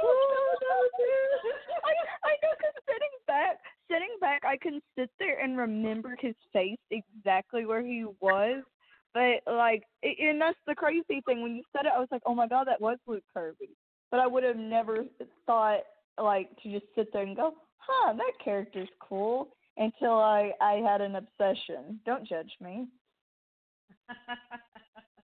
I always judge. Anyway, um, freaking, I saw so. I can't say a whole lot because I've never seen Unbreakable and I didn't see Glass, but I really liked Split. I thought Split was a great movie, and if anything, showed James McAvoy's range. So yeah, I, I think definitely that is a extended universe that M Night Shyamalan intended to put together. Um, AJ, have you seen all three movies? I did not see Unbreakable. Um, Glass and Split, I I like both of them, but I think I like Split more than Glass. Um, I agree. God, now I can't remember his name. Why can I not remember his name? Who is the James main? McAvoy, Bruce Willis. James Mac. Samuel no, Jackson? Is it James McAvoy? Yeah, James McAvoy. Yeah, James McAvoy. No, I don't know. I'm I'm blanking now. Anyway, Um, He got beefed out for that role. Yeah, he did. he he really did. I but um I thought James McAvoy's um having um so many personalities in this movie. I thought he did a fantastic job with it. Same with Glass. Um Split as an overall movie, I thought it was probably one of the best movies of 2016. Um and that had so much hype for um Glass, much but it didn't really exceed my expectations as I thought it would. But I thought it was. I still think it was pretty good. Um, Unbreakable, I still haven't seen. I probably won't see it at all. um, but I think I think this is a. I hope that they continue um another sequel or some um another movie from Glass and hopefully they can build on that lore and continue forward because I think Split and Glass were a good start. I Yeah. agree. Um, I was gonna say, Brittany, any uh, any comments there? Uh, nope, I agree with them. yeah, I still think that this this d- definitely deserves to be on the list. Um, just because it was kind of an an incredible feat for M Night Shyamalan to pretty much connect a movie with a former movie of his. That wh- when did Unbreakable come out? Because that came out a 2000. really yeah so to come out like what 16 years after and to connect it all. I mean yeah it definitely was an incredible feat. Maybe glass didn't live up the way that it should have but hey it's M. Night Shyamalan. He has some hits and he has some misses. So uh awesome. Pick Brittany I'm gonna I, take I the number to two here. my laughter on my end because of Tia sending me a picture of Luke Kirby getting crushed, and I was like sitting here snorting. I had to mute myself because I was like, "This dumb jerk over here trying to make me crack." Gosh darn it, Tia. oh man, for anyone listening, I sent Brittany uh, a picture just now on Messenger. I'm not gonna let you know what it says, but it it was pretty funny. I'm, I'm giving myself a pat on the back for that. oh my gosh. oh my god. Oh, Brittany, stop. I can't even go on. All right, see, see, we'll send it to you. We'll send it to you, AJ. I'm kind of scared to know what it is now. no, it's not. Oh God, my she God. can't stop. I can't stop. Oh my god. All right. Anyway, anyway, let's do number two. Uh, God damn it! I I have like no picks right now because everything I feel like got picked already. Um. All right, all right, all right. I'm gonna pick something, but it only has had one. Uh, I guess I'm breaking a rule kind of mine, but as I said, rules are meant to be broken. It only has one like live action venture, but it has been books and it has been video games. So it is The Witcher. I am putting The Witcher universe as my number two because, as many people know, I love the fucking Witcher. Uh, Henry Cavill, this is going to be controversial for me to say, but I will keep him as Geralt of Rivia um, over him as Superman. If that's the sacrifice that we have to make, if it's either Superman or Geralt, I'm going with Geralt because he was phenomenal in that. That show is from the fight choreography. Episode one, that sword fight at the end of episode one was like it, it was the level of like say how good the defenders like with Daredevil and Punisher that fight choreography. It was like extreme good. The, AJ, did you know that fight choreography was one take in the first episode? That was one take of that whole sword fight, and it was beautiful. Um, Henry Cavill as Geralt, I love him. I love that his favorite words are grunt noises and the word fuck. Um, frickin' his whole little his his bonds with his horse Roach, uh, Jaskier. Everyone needs to have to- toss a coin to your Witcher on play. Uh, because oh my I gosh, it's do. stuck in my head again. Yes, it should, as it should be, as it should be. And Anya Chalotra as Yennefer was the best thing in that whole frickin' show. As much as I loved Henry Cavill as Geralt, I cannot say enough how effing amazing Anya Chalotra as Yennefer was because it uh, like just to see her whole transformation story, to see how powerful she was, and she's like a new actress. She knocked it out of the ballpark. I'm I could go on for days how much I loved her, but um AJ, I know that you watched The Witcher. So, what are your thoughts of uh, this extended universe? Okay. I want to, before I start talking, I want to say I love my girlfriend. I would never cheat on her, ever. But Yennefer, Oh no. oh my good God Almighty, gorgeous, She's so beautiful. gorgeous. I thought um Emilia Clarke's um character in Game of Thrones was incredible. Nope. Nope. Forgot about her instantly. Jennifer in this movie um not movie. Um in The Witcher. Gorgeous. Anyway. Yeah, Jennifer was like. Yennefer was like, hold my chalice. hold my god. Basically. Basically. Anyway, I have to agree with Tia. I think Yennefer was the best part of season one of The Witcher. Um, Henry Cavill as Geralt was perfect for me. Um, I didn't personally play the game, but I did watch gameplay, um, gameplay of it. Um, and I thought he did an incredible job. Um, Freya um, as Ciri did a wonderful to- uh, did a wonderful job. Um, the world building, the the magical rules to the whole mythology of The Witcher was done incredibly. Um, I actually tweeted this out um, before, and it went big. I didn't even know it was going to go that big, but I said that I prefer season one of The Witcher over season one of Game of Thrones.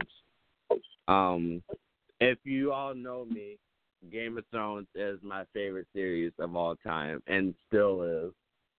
But overall, I think The Witcher season one is probably some of the best TV I've experienced in my entire life. Um, I think uh, for 2019 at least, I think the one show that might beat it is uh my goodness. Uh no, I can't even think. The Mandalorian. Mandalorian? No, not the Mandalorian. That's third. Um yeah, it'll come back to me. Anyway. I just thought that the costumes were incredible. The cinematography was beautiful. Uh, this could have been a movie, and I was like, actually, no. I'm happy this wasn't a movie, but I am upset that Netflix did this all at once because I've watched all eight episodes in one day. Oh my gosh, you were binging. I I was binging like no no one can understand. Like I was supposed to do something stuff that day. I was like, fuck no. By watching The Witcher, I started around like what six o'clock. No, I started around ten o'clock, and I ended around. No, sorry, I started at twelve and I ended at eight. That's somewhere around eight at least. And I wanted to watch it again after I was done. That's how incredible I thought it was. And the show I was thinking about was um The Watchmen. I thought The Watchmen was the perfect season of 2019. Anyway, we're talking about The Witcher.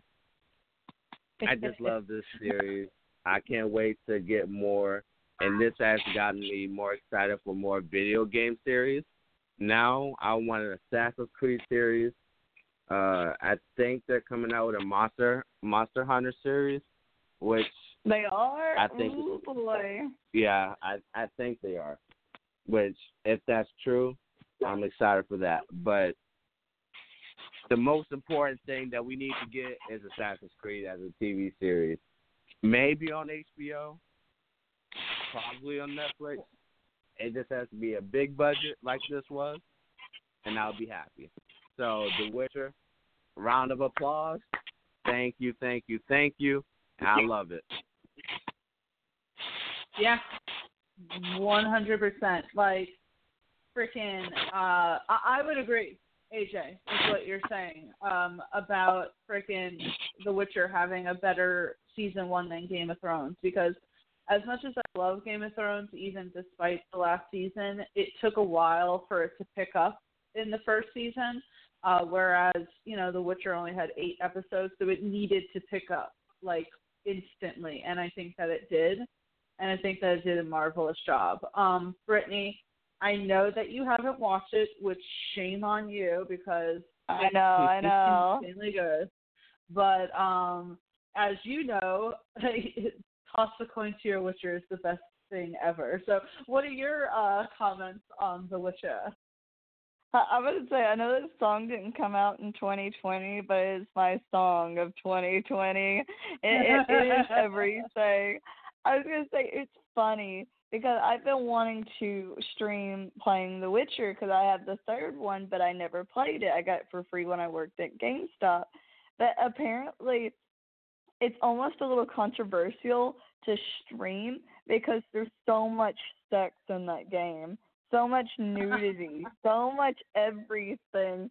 But that they're almost giving it a pass because it's too hard to censor it, like to keep people from being against like TOS, like terms of service on it because the the Witcher show blew it up with so much excitement that people have been wanting to watch other people stream it.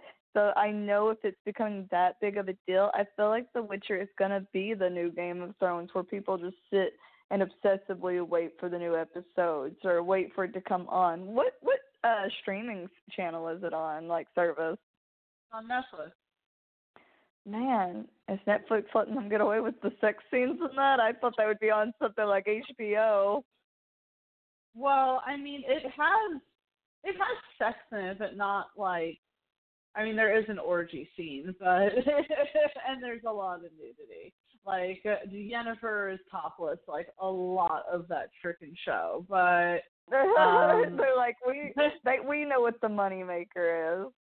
Well, I mean, listen, if you watch Narcos, if that's a Netflix production, there's a shit ton of nudity and cursing and fucking in that one. But uh with the freaking, I don't know, uh, like I've not read the books or watched the game or like played the game, but uh Mike um is a big fan of the books of The Witcher, and he said that like the the show has done it really faithfully like I was seeing a lot of praise online from people who are big fans of the book who said that like there's not been a better like faithful rendition of a book than The Witcher. Like they really got a lot of shit like down pat. And as far as um I heard that like in the games Yennefer or the books Yennefer and Geralt like first interactions with each other is like her hungover and naked and then her pretty much like who the fuck are you? Like and it's like that that just that is so them. Like Yennefer could literally bring down a whole entire village and Geralt's like heart eyes motherfucker. Heart heart like, eyes. They, if they were messaging each other he would only send heart eyes huh? Uh, Geralt is so in love with Yennefer. She could literally like use magic to turn someone inside out and he'd be like, Wow, she's so amazing. Look at this woman and it's like, you know what?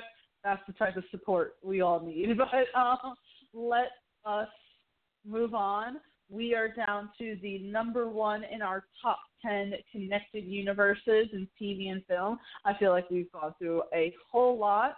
Um, let's go through them really quick before we get to number one. We have Harry Potter, the X Men universe, the Law and Order universe, the DCEU, the Defenders universe, the DC Universe app universe. Yes, I'm still calling it that. The MCU, Unbreakable, The Witcher, and AJ. It is your number one. I already know what you're going to say because I was like, if he's putting the MCU at number four, that could only leave one other universe for number one. So go ahead, AJ. Since you know it, I'm gonna let you guess what it is. It's Star Wars. Yep. Star Wars. I just said Star Trek just to throw him off. Just like Star Trek, right? Right, right. we we would have fought right after that. Mm-mm. We would have fought. He would never come back on here again. no. I will. Go ahead. I will quit Geek Vibe Nation for life. No, I wouldn't. anyway, Star Wars has been part of my life since the beginning. And when I mean since the beginning is around eight o'clock. I mean eight o'clock when I was age eight. Goodness. I was like, wow, you know what time you were born? when I was eight, I watched I watched um Phantom Menace and I was in love with it. I probably watched Phantom Menace about seven, maybe ten times when I was around that age. And of course, my tastes have changed since then. I was like, nope, don't really care for this. But guess what? I still watch it. I still enjoy it, no matter all the problems. And it's because of George Lucas' um, story and lore and just ideas for the entire trilogy. The mythology is incredible. It's probably the best mythology of. Or, sorry, I'm being nice. It is the best mythology out of any any fran- any movie franchise, any movie universe. Star Wars is just life. Now we're going to the new trilogy. I understand that the stories, uh, the story as a whole, is a little messy, but oh wait, have we all watched Rise of Skywalker yet? I have not, but I probably won't. So you're not gonna bother anything with me. Brittany, Brittany, Brittany. Okay. Anyway. I know I'm disappointing you. It's okay. Rise My mother says I'm a Rise disappointment too. You're fine. You're fine. I'm not going to be mean. Rise of Skywalker is the best of the new trilogy. I will rank it Rise of Skywalker, then Force Awakens, and then Last Jedi.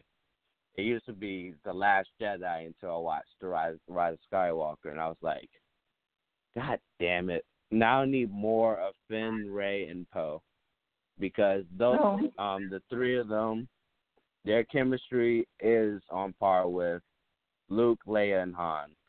Uh, I just love the way that J.J. Abrams directed this movie. Um, I hope he can direct one of the next movies that's coming out sooner than later.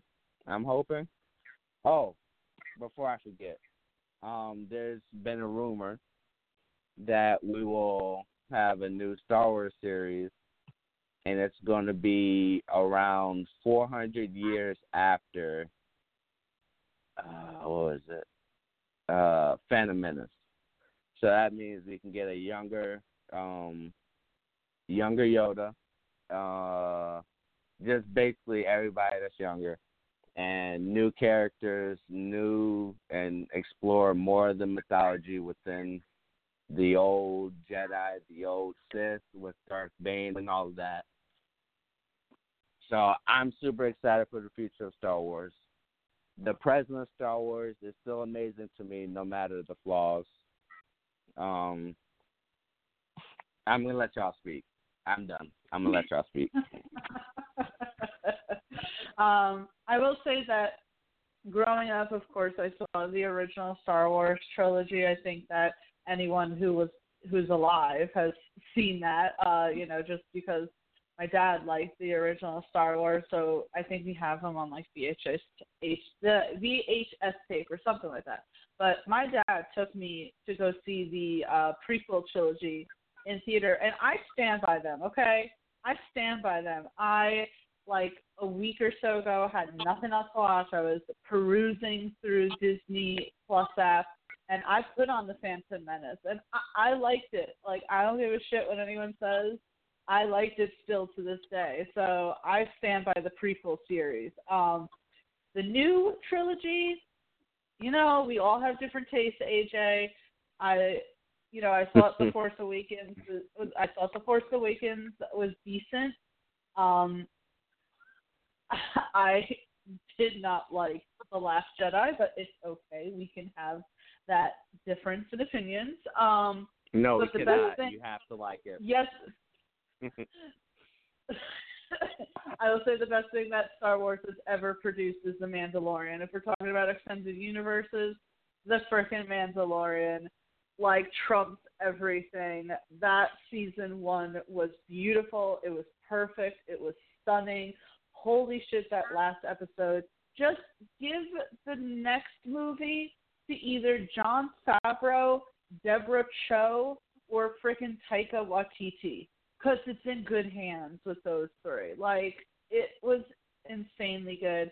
I'm looking forward to the Obi Wan series. Um, I haven't seen Rogue One, but I know that they're coming out with a Cassian series, so I like Diego Luna, so we'll go with that too. But I mean, yeah, if you're talking about a, a huge extended universe, I mean, the Star Wars trilogy has been around since the freaking 70s, only rivaled by the Star Trek uh, extended universe No. has been around since the Not 60s. at all. Nope. Whoa. AJ's one of those who who could only love one, the Trekkies versus the Star Wars. Um, no, I like I- I, like Star Trek. I'm not gonna stand around and lie. I like Star Trek, but it's not compare. It's not as good as Star Wars. I'm just I'm not saying that. I'm just saying I, it's been around longer.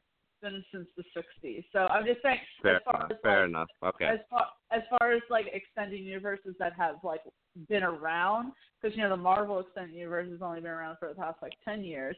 Uh, Star Wars since the 70s, Star Trek since the 60s. So yeah. Um, but Brittany, what are your thoughts of Star Wars? Okay, so real talk. I didn't when I was younger. I didn't think much of Star Wars because you know I wasn't raised watching them. I think it was the Phantom Menace too that you know I saw as a kid that I was like, well, that's cool, and then just never cared about again. But I will tell you one thing: since the young age of Brittany, I have a hunt for Boba Fett. I was obsessed with Boba Fett. So to have the Mandalorian is like everything to me. So let's not. I don't even care about the movie series. I just care about the Mandalorians. I care about the TV show, and I care about and Baby Boba Yoda. Fett. And Baby Oh, Yoda. Baby Yoda. As long as you guys still care about Star Wars, I don't care. I don't care how much blasphemy y'all talk about the movies. As long as you're Star Wars fans, I am happy. Right, right. I keep. I just was like, the Mandalorians are so cool, and I think like everyone that was like, oh, Boba Fett was done dirty by getting eaten by what was it called, the big giant worm thing? The Sarlacc pit. Yes, he was done dirty. I refuse that he's dead. Like, did did he actually die there? I don't think so. I refuse to believe it. Boba he is awesome. technically dead I fe- until I proven do- otherwise. I do believe though that Boba Fett would be kind of a dick to Mando. I I think so. I think he would think he was a wuss. Mando is not a wuss, and as he's revealed in the season finale, he is Din Jin something. I forget now. But holy Din shit, Djarin. yes, yes, that freaking like okay, Giancarlo Esposito was fantastic in that. Like he needs to come back for the second season with the Darth Saber and the freaking like Baby Yoda figuring that out and like it was so awesome like finding out more about the Mandalorian culture. Like that Girl, last I episode haven't was- seen the finale. Oh well, that's not like problem, Brittany. You have to see it. There's so much. The dad. I'm literally, I'm literally watching it tonight. Don't tell me anything. All right. Well, you already know. You've seen like the first couple episodes. The badass lady Mando. She's also. Like, oh my god. You have to watch it. Like I'm mad right now that you did not finish it because it's that I'm mad at freaking good. Baby freaking Yoda. Baby Yoda. Like I- I don't know what I'm gonna do in season two if like we don't have any more Baby Yoda. It, that's no, it's the Baby Yoda show. It's not even the Mandalorian. It's the Baby Yoda show. But anyway, Brittany, you better freaking watch it. I will. I will not be Don't happy if by hurt me, tomorrow you I'm haven't watched it. When you say the la- um the lady Mandalorian, who are you talking about? the the woman who did uh Mando's armor and shit. That's a woman. Oh, That's a- okay. I okay, thought you were okay. a true I got you. fan. AJ. Yeah, that, that's horn. not her. Uh, uh, okay, I'm sorry. When people say, okay, never mind. Just just leave me alone. It's time for me to go to sleep. but yeah, uh, I won't say too much since you're watching it tonight, Brittany. But the villain, Gian, played by Gian, what what was uh the character's name? AJ, For the guy who plays the bad guy at the end, who has the dark saber. oh, I cannot remember. Uh, give me a moment. You can keep talking. All right, well, the Uh, character the character played by Giancarlo Esposito, it was freaking awesome. Like he was like kind of really cool, and I kind of really wanted more of him. And now I'm sad that we have to wait a whole year for a second season because he would have been I awesome thought it was coming out this year. show. Is it? I thought I pretty sure. 2021. I'm pretty sure it's this year. Well, it I better think they come out moved this it year. up be- along with um. Uh, oh, with it? WandaVision. Yeah. I think. Oh, good, You, good, John you can look it up. Well, if it is 2020, then good. Now we're friends again, uh, Jon Favreau, if you're out there listening. Um, but anyway. His name is Moff Gideon, by the way. Moff Gideon. Oh, Brittany, as soon as you watch the finale, we have to talk about Moff Gideon because he was hot. Um, anyway, but guys. I'm not kidding. Anyway, guys, this has been an, this is an amazing episode of the top 10 connected universes in TV and film. While we have about two and a half minutes left, uh, let's get some promotion out there. AJ, what you got for us? What should we be on the lookout for? All right, so y'all should be on the lookout for Geeks Vibes Nation's Patreon page. Uh, we should be starting promoting it soon. I'll probably say around next week or two weeks, some sometime soon, sometime in January. Uh, we will be doing tournaments for. We will be doing movie tournaments, anime tournaments, video game tournaments, and character versus character tournaments. Uh, we'll probably have some more stuff within the Patreon. Probably we'll probably focus on YouTube stuff as well. Uh, other than that, you can follow me on AJ underscore Geeks Vibe. Uh, I'm on there all the time, 24 seven basically. it sounds depressing, but it isn't. Uh, I am always there debating. So if you want to talk, we can talk. That's all I got for tonight. Awesome. Yes, everyone, please make sure you keep an eye out on that. AJ is one of our fantastic contributors at Geek Vibes Nation. He's doing an awesome job with everything. Um, Brittany, what do you have for us? I was gonna say you can always find me at on twitch.tv slash itty bitty Brit. I've been playing a lot of games, been playing Bloodborne lately, but I will be playing Pokemon come Monday because I got it today and I just really, really want to train my Scorbunny and I want to find shinies and I want to have a good time.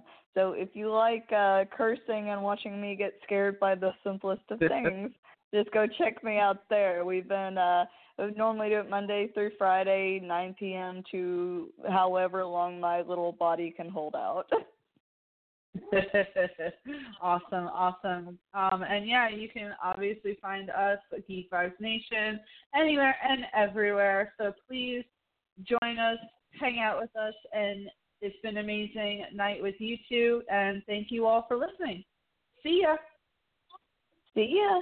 Star Wars.